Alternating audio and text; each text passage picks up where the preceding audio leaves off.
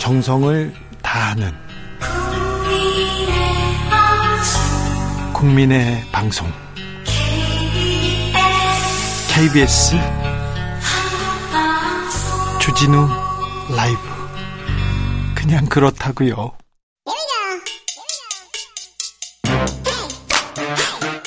뉴스를 향한 진지한 고민 기자들의 수다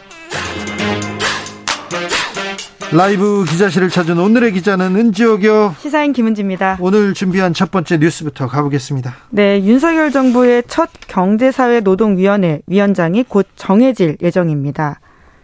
여기가 노사정 이렇게 사회적 대화 타협 추진하는 데인데 김문수 전 경기도지사 그 자리에 갑니까? 네, 유력하다라는 보도가 나오고 있는데요. 최종 검증 단계만 남겨 있는 상태다라고 합니다. 이렇게 보도가 나왔더라고요. 네, 세계일보에 따르면 우선은 경합하는 사람이 3명 정도 된다고는 하는데요. 지금 김문수 전 지사가 지금 앞서 있다는다고 하는데 네. 참 그런데 김 전 지사 네. 네, 우려가 자리, 우려가 네. 나옵니다. 네, 이제 당장 어, 야권과 노동계에서는 반발이 나오고 있는데요. 더불어민주당 이수진 원내대표 대변인은 대표적 철새 정치인인 김 전 지사는 노동운동 출신임에도 보수 정치 입문의 장식품으로 삼았다라고 하면서 노동운동가죠. 네, 이제 그런데 출신이었죠. 그런 것들을 일종의 장식품 삼았다라는 비판을 하고 있는데요. 더 이상 그의 노동운동 경험이 노동 전문성으로 인정될 수 없다 이렇게 비판했습니다. 왜냐하면 지금 경사노위 위원장의 김문수 전 지사가 꼽히는 이유에 대해서 대통령실은 노동운동 경험 그리고 정치인 출신으로서 정무적 판단이 있다 이렇게 판단하고 있기 때문인데요. 뿐만 아니라 지금 한국노총 내부에서도 김 전 지사의 과거 발언 등을 문제 삼고 있는데요. 노동계는 머리부터 세탁해야 한다 이런 식의 이야기를 과거에 한 바가 있어서 좀 반발하는 기류가 있다라고 보도가 되고 있습니다. 한국노총에서도요? 자, 김 전 지사 과거에 반노동적인 발언 많이 했어요. 네, 이제 최근에도 하고 있다라고 하는데 본인이 유튜브를 운영하고 있거든요. 네. 여기에서 특히 최근에 이제 좀 어, 화제가 되고 있는 노란봉투법이라고 있는데요. 네. 이에 대해서 노동자들이 손배소를 가장 두려워한다. 민사소송을 오래 끌수록 굉장히 신경이 쓰이고 가정이 파탄 나게 된다라는 식의 이야기를 하면서 그런 손배에 대해서 손배를 해서 가정 파탄 나야 된다 이렇게 얘기를 하신다고요? 네, 이제 물론 불법 파업에 대한 손배 폭탄이 특효약이다라는 주장인 건데요. 뿐만 아니라 화이트 진로 화물 기사들이 파업을 한 바가 있, 파업을 했는데 이에 대해서는 좀 색깔론을 펴기도 했습니다. 뭐라고요? 노동 해방이라는 것은 화이트 진로를 빼앗아 국유화시키자라는 것으로 사유재산 제도를 없애서 노동자들이 해방되도록 하는 사회주의 공산주의자들의 구호다. 이렇게 주장했는데 잠시만요. 이게 하이트 아니 소주 회사, 맥주 회사 구, 국유화 시켜 가지고 뭐 무슨 맥주 많이 마신다고요? 소주 마시 이게 말입니까? 논, 논리가 조금 아니잖아요. 네, 이제 특히나 경사노위 같은 경우에는 말씀하신 것처럼 지금 노동 그리고 경제 주체들 그리고 정부 이런 사람들이 들어와 가지고는 사회적 대화를 나누고 일종의 노동 개혁에 대해서 합의하고 토론하는 곳이거든요. 1719님께서 이분 119 긴급 전화해서 나 도지사인데 전화 받는 사람 누구예요? 기억납니다. 기억나요. 나 네. 도지사인데 기억납니다. 정확히는 김문순대였던 아, 것으로 기억을 하는데요. 뭐 물론 그런 취지의 이야기도 했던 것으로 예, 기억합니다. 그리고 네. 네, 태극기 아니라, 집회 예, 계속 그렇죠. 나오셨었죠? 네, 그리고 과거에는 이제 굉장히 좀 극우적인 발언을 해서 어, 논란이 된 바가 있는데요. 2019년 자유한국당 토론회에서는 문재인은 당장 총살감이라고 하던가, 그리고 2018년 자유한국당 서울시장 선거운동 출정식에서는 세월호 천막은 죽음의 구판이다라는 주장을 한 바도 있습니다. 네. 어떻게 이런 분들 계속 이렇게 모셔오는지 콕콕 쓰시는 분들마다 쓰시려는 네. 분들마다 아직 확정은 아닌데요. 유력하다라고 합니다. 네. 네. 참 이런... 그래서 이제 비판이 나오고 있는 것이고요. 네. 아무튼 논란은 계속 만드는 데는 좀 인사에서 논란을 만드는 데는 조금 큰 비상한 재주가 있는 것 같아요. 이 정부 조금 좀 네. 어찌 되는지 지켜보겠습니다.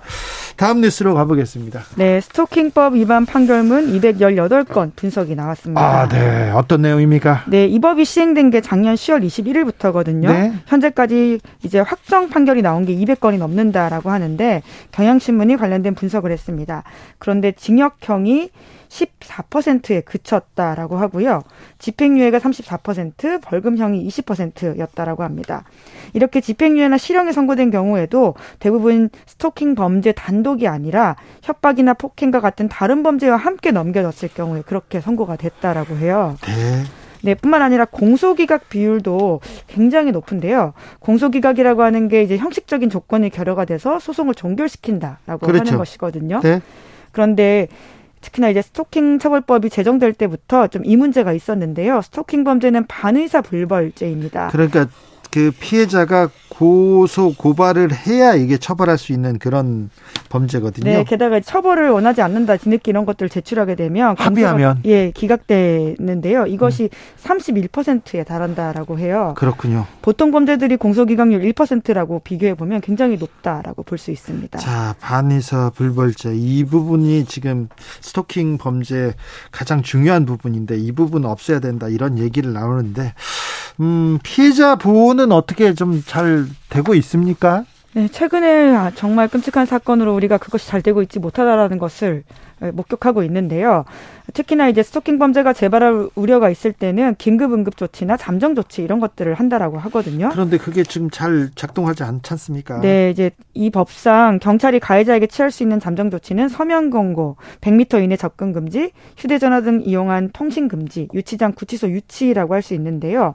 그런데 이제 앞에서 첫 번째, 두 번째, 세 번째 결정을 내리더라도 가해자가 스토킹을 이어가는 경우가 잦았다라고 합니다. 그리고는 강력범죄로 넘어가고요. 네, 이제 특히 영국 같은 경우에는 이런 임시보호 명령 위반하면 최대 징역 5년을 처한다라고 해요. 그러니까 스토킹 범죄 이게 처음에 경고를 했을 때 경고를 했을 때 이렇게 접근 금지 명령 예. 내렸을 때 이걸 어겼을 경우 그걸 엄히 처벌하면 될 텐데 왜 이게 안 되는 건지 그러니까 실효적으로 좀 작동하지 못해서 여러 가지 비판들이 나오고 있는데요. 네. 특히나 이제 관련 논문들을 보면 스토킹이 강력 범죄로 이어지는 경향도 있다라고 하는데요. 그러니까 그러니까 자 접근 금지 그리고 스토킹 너 스토킹 너 경고 이렇게 했을 때 그때 그 선을 가이드라인을 넘어가면 그냥 그때부터는 엄히 처벌해야 되는데 그게 안 돼서 지금 강력 범죄로 넘어가고 있는 거 아닙니까? 네, 김성희 경찰대 교수와 이수정 경찰, 경기대 교수가 낸 논문이 친밀한 파트너 살인의 특성에 관한 연구인데요. 여기서 스토킹이 선행된 살인 사건이 75%나 된다라고 합니다. 아유, 끔찍한데. 아, 이번에 신당역 사고에서 우리가 좀 배워서 우리 사회가 조금 안전해질 수록 질 수 있도록 여성들도 조금 안전할 수 있도록 그렇게 그런 사회 만들어야 되겠습니다. 노력과 고민이 필요합니다. 마지막으로 만나볼 뉴스는요? 네, 파타고니아라는 의류 브랜드 아십니까? 아유, 제가 매우 좋아하는 네 브랜드입니다. 조금 비쌉니다. 여기는요, 재활용 그리고 유기농 원단을 써요. 그래서 좀 비싼데 비싼 대신 또 어, 굉장히 많은 의미가 다 담겨 있습니다. 공정, 친환경 이런 그런 네, 일종의 ESG라고 할 수 있는 부분들인데요. 네. 이번에 더 세계적인 눈길을 끄는 결정을 해서 어, 눈길을 끌고 있습니다. 네. 미국 아웃도어 브랜드 파타고니아 창업주 쉬나드 회장이 회사 소유권을 통째로 환경단체와 관련 비영리 재단에 기부한다라고 밝혔습니다. 통째로요. 모든 4조 원이 네, 넘는 4조 돈. 원이 넘는 한국 돈으로 그렇다라고 하는데요. 네. 앞으로 연수익도 매년 이제 1,400원 정도가 나는데 이것들도 전액 환경보호 활동에 쓸 예정이라고 하거든요. 네. 회사를 자식들에게 물려주지도 않고요. 네. 당연히. 내 기부가 몇몇 부자와 많은 빈자로 귀결되는 자본주의가 아닌 새로운 형태의 자본주의를 만드는데 도움이 되길 바란다. 이렇게 아, 엄청 철학적으로 멋진 네, 말을 던졌습니다. 그러니까 이게 단순히 좋은 일, 착한 일이 아니라 정치적으로 변화를 이끌어내는 결정이다라고 하는 것을 강조하는 말이라고 할 수 있는데요. 파타고니아는 그동안 계속 이런 행보를 해왔어요. 이번이 처음이 아닙니다. 네, 말씀처럼 유기농 면 쓰고 직원복지에 막대한 투자를 해서 좀 가격이 비싼 건 사실이긴 합니다. 네? 그리고 친환경 원칙을 지키는 협력사와만 거래한다라는 원칙을 가지고 있는데요. 그리고 그 협력사한테 돈을 또 많이 줍니다. 우리나라 대기업하고는 전혀 다릅니다. 네. 그리고는 이런 광고를 해서 굉장히 좀 눈길을 끄는데, 그러니까 새 옷 사지 말고 네. 수선하거나 네. 물려받아서 입어라라고 하는 어떻게 보면 기업이 하는 광고가 아닌 공익 광고 같은 것들도 해서 눈길을 네. 끄는데요. Don't buy this jacket. 엄청 유명한 단어인데요. 사지 말고 고쳐 입거나 바꿔 입어라 이렇게 얘기했어요. 네, 그래서 이제 신나도 회장이 이번 기부에 대해서는 뉴욕 타임스와 인터뷰에서 이렇게 말했습니다. 내 삶을 올바르게 정리할 수 있게 돼서 안도감이 든다. 우리에게 이것 기부가 이상적인 해결책이었다라는 네. 말을 하는데요. 굉장히 인상적인 말입니다. 나의 목표는 나의 목표는 기업을 소유하는 것이 아니었다 이렇게 얘기합니다. 아, 이그 부자 말고요. 그리고 노스페이스라는 그 그런 또 브랜드의 창업자 더글라스 톰킨스는요. 서울 15배 땅에 파타고니아입니다. 저기 칠레 아르헨티나의 파타고니아 땅을 사 가지고요. 공원으로 만들어서 기부합니다. 왜 미국에서 부자들이 이렇게 존경받는지 생각해 보게 됩니다. 야, 나의 기부하게 돼서 너무 안도감이 든다. 기부 이상의 새로운 형태의 자본주의를 만드는 데 도움이 되길 바란다라는 네. 이야기들이 굉장히 의미가 있습니다. 네. 김영님, 네, 파타고니아 good, 네, 매우 훌륭한 회사가 있습니다. 돈쭐 나기를 바라고요. 또 더 좋은데 또 잘 쓰기를 좋은 생각해보는 그런 시간이었습니다. 기자들의 수다 시사인 김은지 기자 함께했습니다. 감사합니다. 네, 고맙습니다. 교통정보 알아볼까요, 임초희 씨.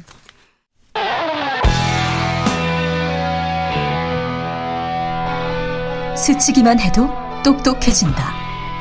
드라이브 스루 시사 주진우 라이브.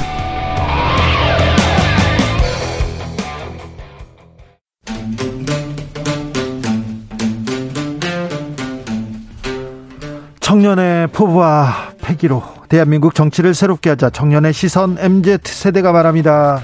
요즘 정치 2030 청년 정치인 어벤져스 모았습니다. 본인 소개 먼저 할까요? 네, 안녕하십니까. 국민의힘 김용태 최고위원입니다. 안녕하세요. 더불어민주당 전 비대위원 권지웅입니다. 네. 김용태 최고위원은 예. 어, 조문 논란 어떻게 보세요? 좀 아쉬운 부분이 있죠. 지금 관련해서 뭐 우리나라를 대표해서 조문단이 가 있었고, 근데 그 관련해서 본질이 좀 어, 국민들 사이에서 본질이 좀 가려지고 그 조문을 취소했던 그런 논란에 대해서 뭐 외교 참사니 이런 거 가지고 이제 정쟁을 흘리는 것 같아서 좀 안타까운 측면이 있습니다. 다만 아쉬웠던 것은 저는 국가 행사고 대통령 그리고 또 코로나 이후에 굉장히 많은 정상들이 모였기 때문에 여기에 뭐 예상치 못한 돌발 변수들이 있을 거라고 생각해요. 그래서 여기에 대해서 뭐 현지 어떤 일정에 따라서 계획에 따라서 변 계획이 바뀔 수는 있다고 생각해요. 그런데 어, 악마는 디테일에 있다라고 하잖아요. 어, 많은 국민들께서 국민의힘은 굉장히 유능하고 굉장히 어, 좋은 그 과거의 집권 정당으로서 아, 국정 운영을 잘 빈틈없이 해 줄 거라는 믿음이 있는데 여기에 대해서 디테일 측면에서 계속해서 국민들께 좀 어, 그 관심사, 그러니까 뭐 조문 취소 이런 논란들을 빚게 한 것에 대해서 좀 아쉬운 측면이 있죠. 김용태 최고 국민의힘에서 좀 유능함을 좀 보여주세요. 너무 예. 숨기고 있어. 너무 감추려고 있습니다. 감추려고 하지 마시고 좀 그러니까 보여주세요. 여기에 대해서 계속 민주당의 과거와 비교하는 건전 적절하지 않다고 생각하고요. 저희 국민의힘 항상 과거에 저희 정당하고 비교를 해야 된다. 더 발전해야 된다 생각하고 있습니다. 그러니까 뭐 이유와 어떻든 결과적으로 참사하죠. 그러니까 장례식에 참석하러 갔는데 장례식을 참석 못한 거 아닙니까? 그게 이제 영국 왕실이 교통 문제가 있으니까 그냥 오지 말아 달라고 했다고 하더라도 결과적으로 사실 장례식에 참석하러 갔는데 그걸 못한 겁니다. 아니 장례식은 갔죠. 아, 네, 근데 그 장례식 있을 때 그걸 네. 못본 거니까. 그리고 이제 그 이제 세 개의 일정이 있었는데 그날 그리고 그 3시 반쯤에 이제 비행기를 내려가지고 6시 일정, 그러니까 세 번째 일정만 갔다는 거죠. 근데 세 번째 일정과 두 번째 일정의 거리가 사실은 도보로 한 16분 정도 거리였다고 해요.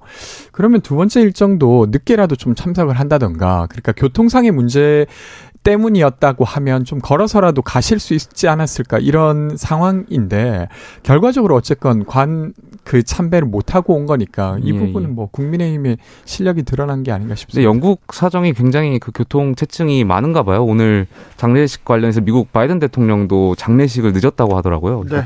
미국 대통령조차 장례식을 늦을 정도면 영국의 사정이 예상치 못한 변수들이 있는 것 같아서 그럼에도 불구하고 뭐 핑계 될 것이 아니고 여기에 대해서 대통령실에서 언론에 뭐 윽박 지르듯이 이렇게 할 것은 아닌 것 같고요. 여기서 좀 더 잘 대응할 필요가 있다고 봅니다. 네. 국민의힘 주호영 의원이 원내대표로 선출됐습니다. 그런데 아, 표차가 뭐 크지 않아서 굉장히 당내에서 되게 큰 뭐라고 해야 되나 큰 함성이 또 들리기도 했다고 하더라고요.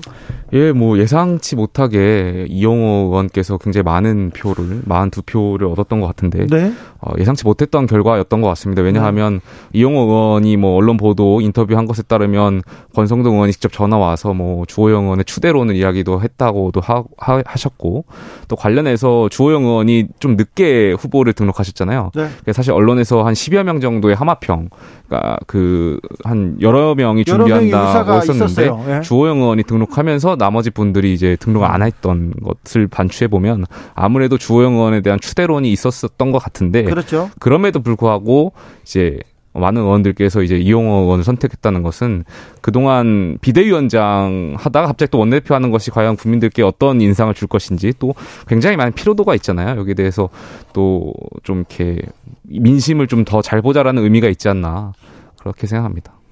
그러니까 저는 뭐 내부의 자세한 사정까지는 모르는데 좀 겉에서 보기에는 그러니까 현재 윤핵관들에 대한 피로감 이런 것들이 좀 드러난 거 아닌가? 이런 생각은 들어요. 왜 그러냐면 조영원 주호영 원내대표를 추대하자고 했던 것이 보도에 따르면 이제 권성동 의원이 계속 그런 이야기를 했다고 하잖아요. 네. 그러니까 소위 이제 윤심 선거였는데 그것이 이제 조영 의원에게 모이고 있었는데 그럼에도 불구하고 어 국민의힘 국회의원들이 다 조영 의원으로 모으진 않았다는 거죠. 그래서 거기에 대한 피로감을 드러낸 것이기도 하고 조금 다른 측면에서는 저는 누차 그런 이야기를 드렸어요. 지금 윤석열 대통령께서 국정을 운영하시는 것이 국민들이 보기에 되게 불안정해 보입니다. 그러면 이것을 좀 견제할 수 있는 예를 들면 국민의 힘의 어떤 리더십이 만들어지는 게 사실 저는 필요하다고 보는데 그런 가능성이 조금은 있구나. 이런 생각은 되려 했습니다. 저는 여기서 가장 큰 의의는 어, 무기명 투표, 그러니까 비밀 투표, 공개 투표가 아니었잖아요. 여기에 있는 것 같아요. 그러니까 지난번에 저희가 당원 당규 최고위원 다섯 명 중에 네 명이 사퇴하면 뭐 비상선이다 이런 것을 추인하는 과정은 박수로 추인했거든요. 네. 만약에 이걸 무기명으로 하거나 비밀 투표에 붙였다면 저는 지금 이런 그 원내대표 선거와 비슷하게 지금 당원 당규가 추인이 쉽지 않았을 수도 있겠다라는 생각이 있습니다. 그렇죠. 네. 박수로 이렇게 결정하고 이건 참 어, 대한민국에서는 보긴 좀 쉽지는 그렇죠. 않은 그런. 네. 그러니까 사실은 이제 그 반대 의견이 어느 정도인지 또 알면 나중에 다른 리스크 관리를 할 때도 훨씬 좋을 텐데 네. 매번 박수를 하는 건 별로 좋은 일은 아닌 것 같습니다. 아무튼 뭐 주호영 원내대표 이렇게 새로 뽑히고 이제 국민의힘 출발하나요? 그런데.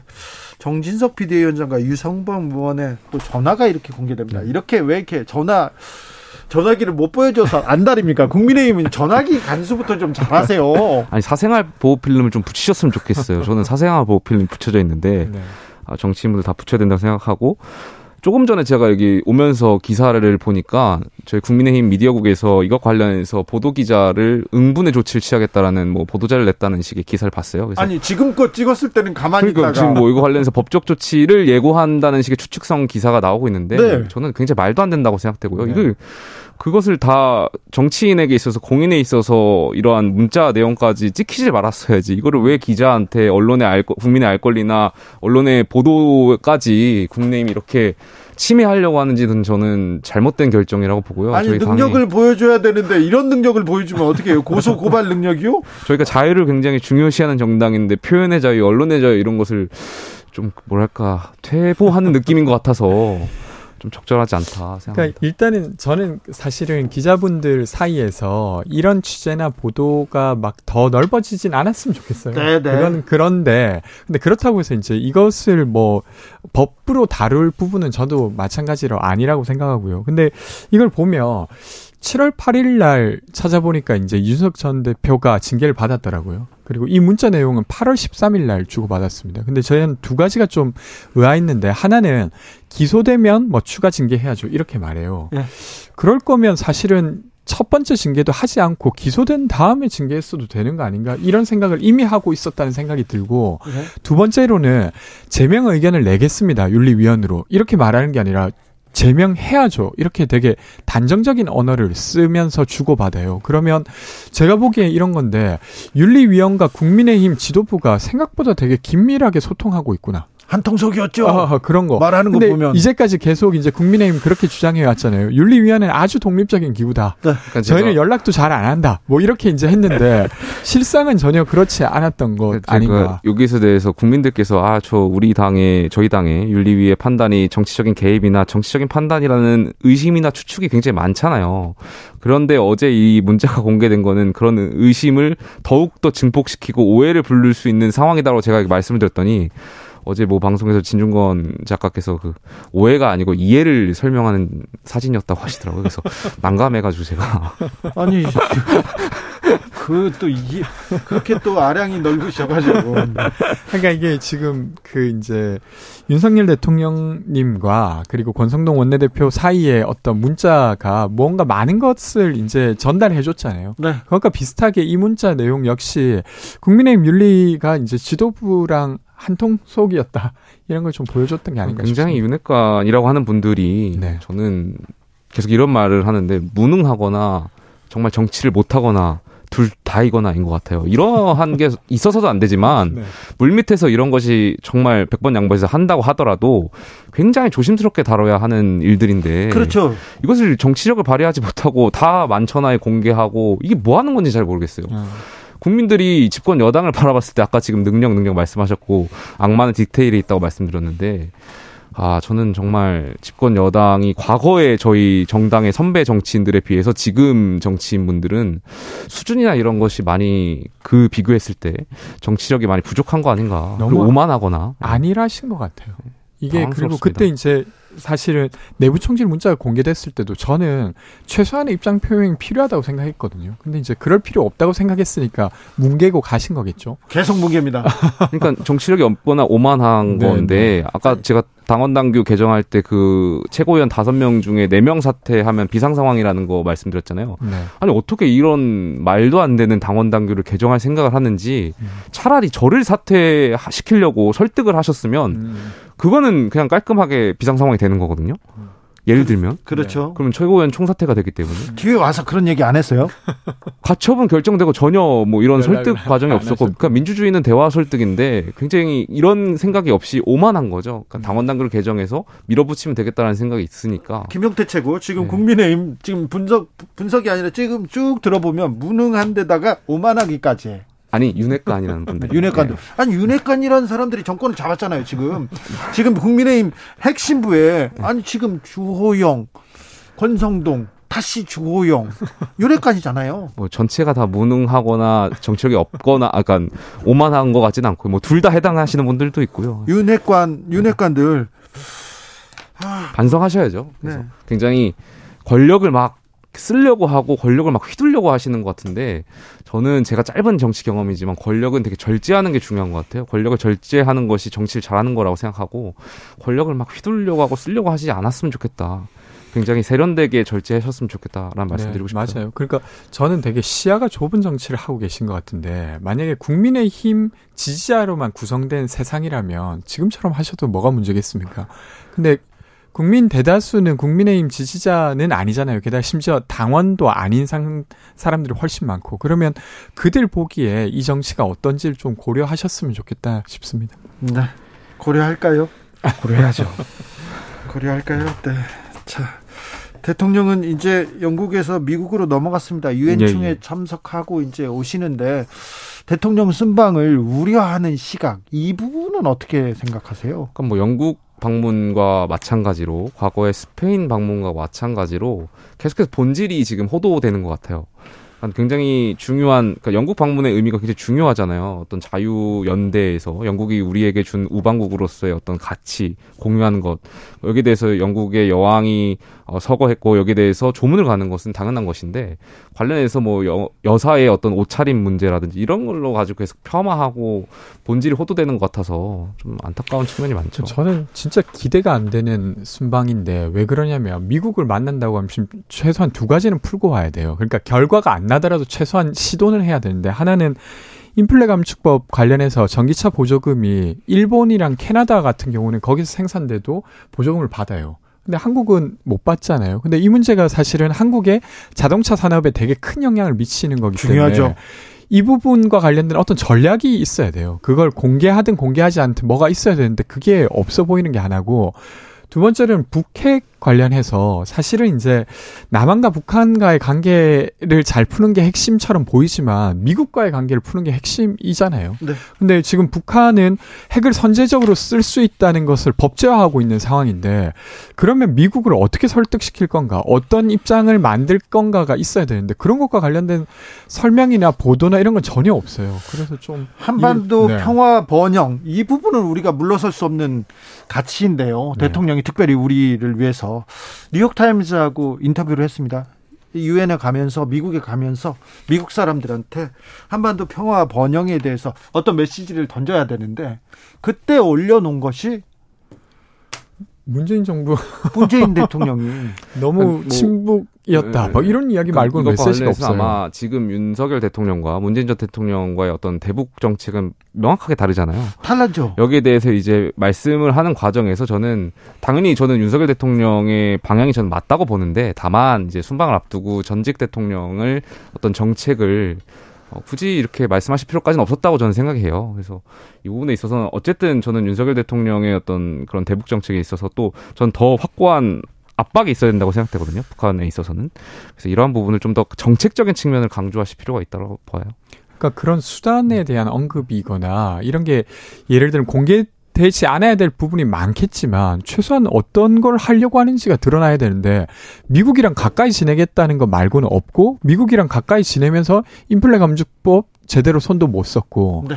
뭐 예를 들면 대만에서 원래 한국에 투자하려고 했던 반도체 관련한 사업도 미국으로 지금 뺏겨갔고 그러니까 전혀 좋은 결과 그러니까 미국과 가까이 지내서 얻을 수 있을 만한 결과도 지금 못 내고 있으니까 그게 네. 걱정스러운 거죠. 김영태 최고 국민의힘은 정부와 여당은 그리고 대통령실은 좀 능력을 보여줘야 됩니다. 능력 있다는 걸 좀 증명해야 됩니다. 네, 꽁꽁 예. 숨길 필요 없고요.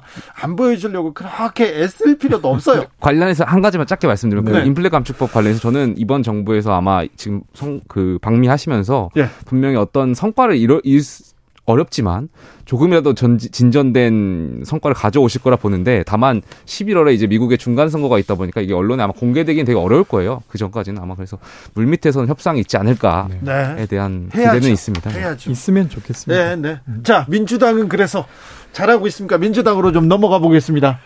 민주당 그 이제 지난주에 이제 민생 경제 관련해서 특위를 만들었어요. 그래서 그런 것 관련해서 이제 다루겠다고 하고 있고 그리고 이제 노랑본 트법도 이제 추진하려고 하는 거잖아요. 그러니까 제가 이거 관련해서 좀 더 알아보니까 정말로 지금 지금 시대는 어쨌건 모든 사람들이 직고용돼 있지 않는 거지 않습니까? 특히 플랫폼 노동자는 더 말할 것도 없는데 그런 사람들은 근로 환경을 개선시킬 수 있게 자신의 노동권을 쓸 수가 없어요. 그걸 이제 어 발현시키는 순간 바로 불법이 되고 근데 그 불법이라고 하는 걸 명분 삼아서 이제 모 기업은 원래 원청은 손해배상 청구를 하고 그러면 사람들이 계속 죽어 나가는 거잖아요. 그래서 그런 것들 다루고 있습니다. 전 노란봉투법에 관련해서는 지금은 아직 시기상조라고 봐요. 물론 법원이 이제 판단을 하잖아요. 불법 파업이냐 이제 적법 파업이냐를 판단하는데 그 기준에 있어서 좀 실질적으로 법원의 판단 기준을 완화할 필요는 있다고 생각되는데 다만 지금 노란봉투법이 가지는 그런 어떤 기준들을 바로 적용했을 때 우리 사회에는 어떤 고용주라든지 사업주에 대한 손해배상은 누가 책임질 거에 대한 문제도 있거든요. 그래서 또 파업을 계속해서 용인하는 것으로 시그널을 줄 수도 있을 것 같고요. 그래서 지금 뭐 노란봉투법이 가지는 의미는 저는 이해하나 법원의 판단 기준 좀 완화하는 방향으로 가야 된다. 파업을 파업을 노동자들의 파업을 이 돈 얼마나 손해 봤으니까 돈 내나 이렇게 손해 배상으로 이렇게 그렇죠. 그러니까 실질적인 손해 배상액을 좀 강구해야겠죠. 그런 나라가 그렇죠. 이게 진짜 헌법이 부여하고 있는 노동자의 권리인데 그걸 쓰는 순간 불법이 되고 그걸 명분 삼아서 손해배상 청구를 하는 이제 거거든요. 엄격하다 보니까. 네. 근데 이제 물론 이제 대법원 판례가 있긴 있어요. 원청의 어떤 그 고용의 책임을 어, 언급하는. 근데 그것 외에는 거의 대부분 간접 고용을 인정 안 하고 있습니다. 자, 1분도 안 남았는데 1분 정도 남았는데 그 얘기 합시다. 스토킹 처벌법. 예, 예. 어, 신당역 그 살인 사건이었죠. 전주현 씨 사건에 대해서 이 문제는 어떻게 풀어야 됩니까? 김용태. 저는 피해자와 가해자를 좀 명확하게 분리할 필요가 있다고 생각해요. 그러니까 네. 뭐 여기에 대해서 반의사 불벌죄를 네. 하냐 마냐는 조금 더 법적인 판단 어떤 논의가 있어야 된다고 보고요. 구별을 명확하게 해야 된다 생각됩니다. 아, 너무, 너무, 안타까운데 이게 이 비슷한 사건이 올해 2월에도 있었고 6월에도 있었고 7월에도 있었더라고요. 네. 근데 이게 이제 그 신변 보호를 하겠다고 했는데 전혀 못한 거잖아요. 근데 좀 제가 살펴보기로는 관련한 것이 중범죄로 이제 처벌이 바뀐 게 1년이 채 안 됐는데 네. 거의 대부분 손방망이 처벌을 하고 있다는 거죠. 그러니까 벌금형 정도로. 그러니까 이제 이 가해자가 그냥 쉽게 그런 마음을 더 먹게 되는 것 같아요. 그러니까 이것은 아주 좀 강하게 처벌할 필요가 있다고 생각합니다. 네. 요즘 정치. 네. 권지웅, 김용태, 김용태, 권지웅 두 분과 살펴봤습니다. 감사합니다. 감사합니다. 네, 주진우 라이브는 여기서 인사드리겠습니다. 돌발 퀴즈의 정답은 2번 텍소노미였습니다. 2번 텍소노미. 저는 내일 오후 5시 5분에 돌아오겠습니다. 지금까지 주진우였습니다.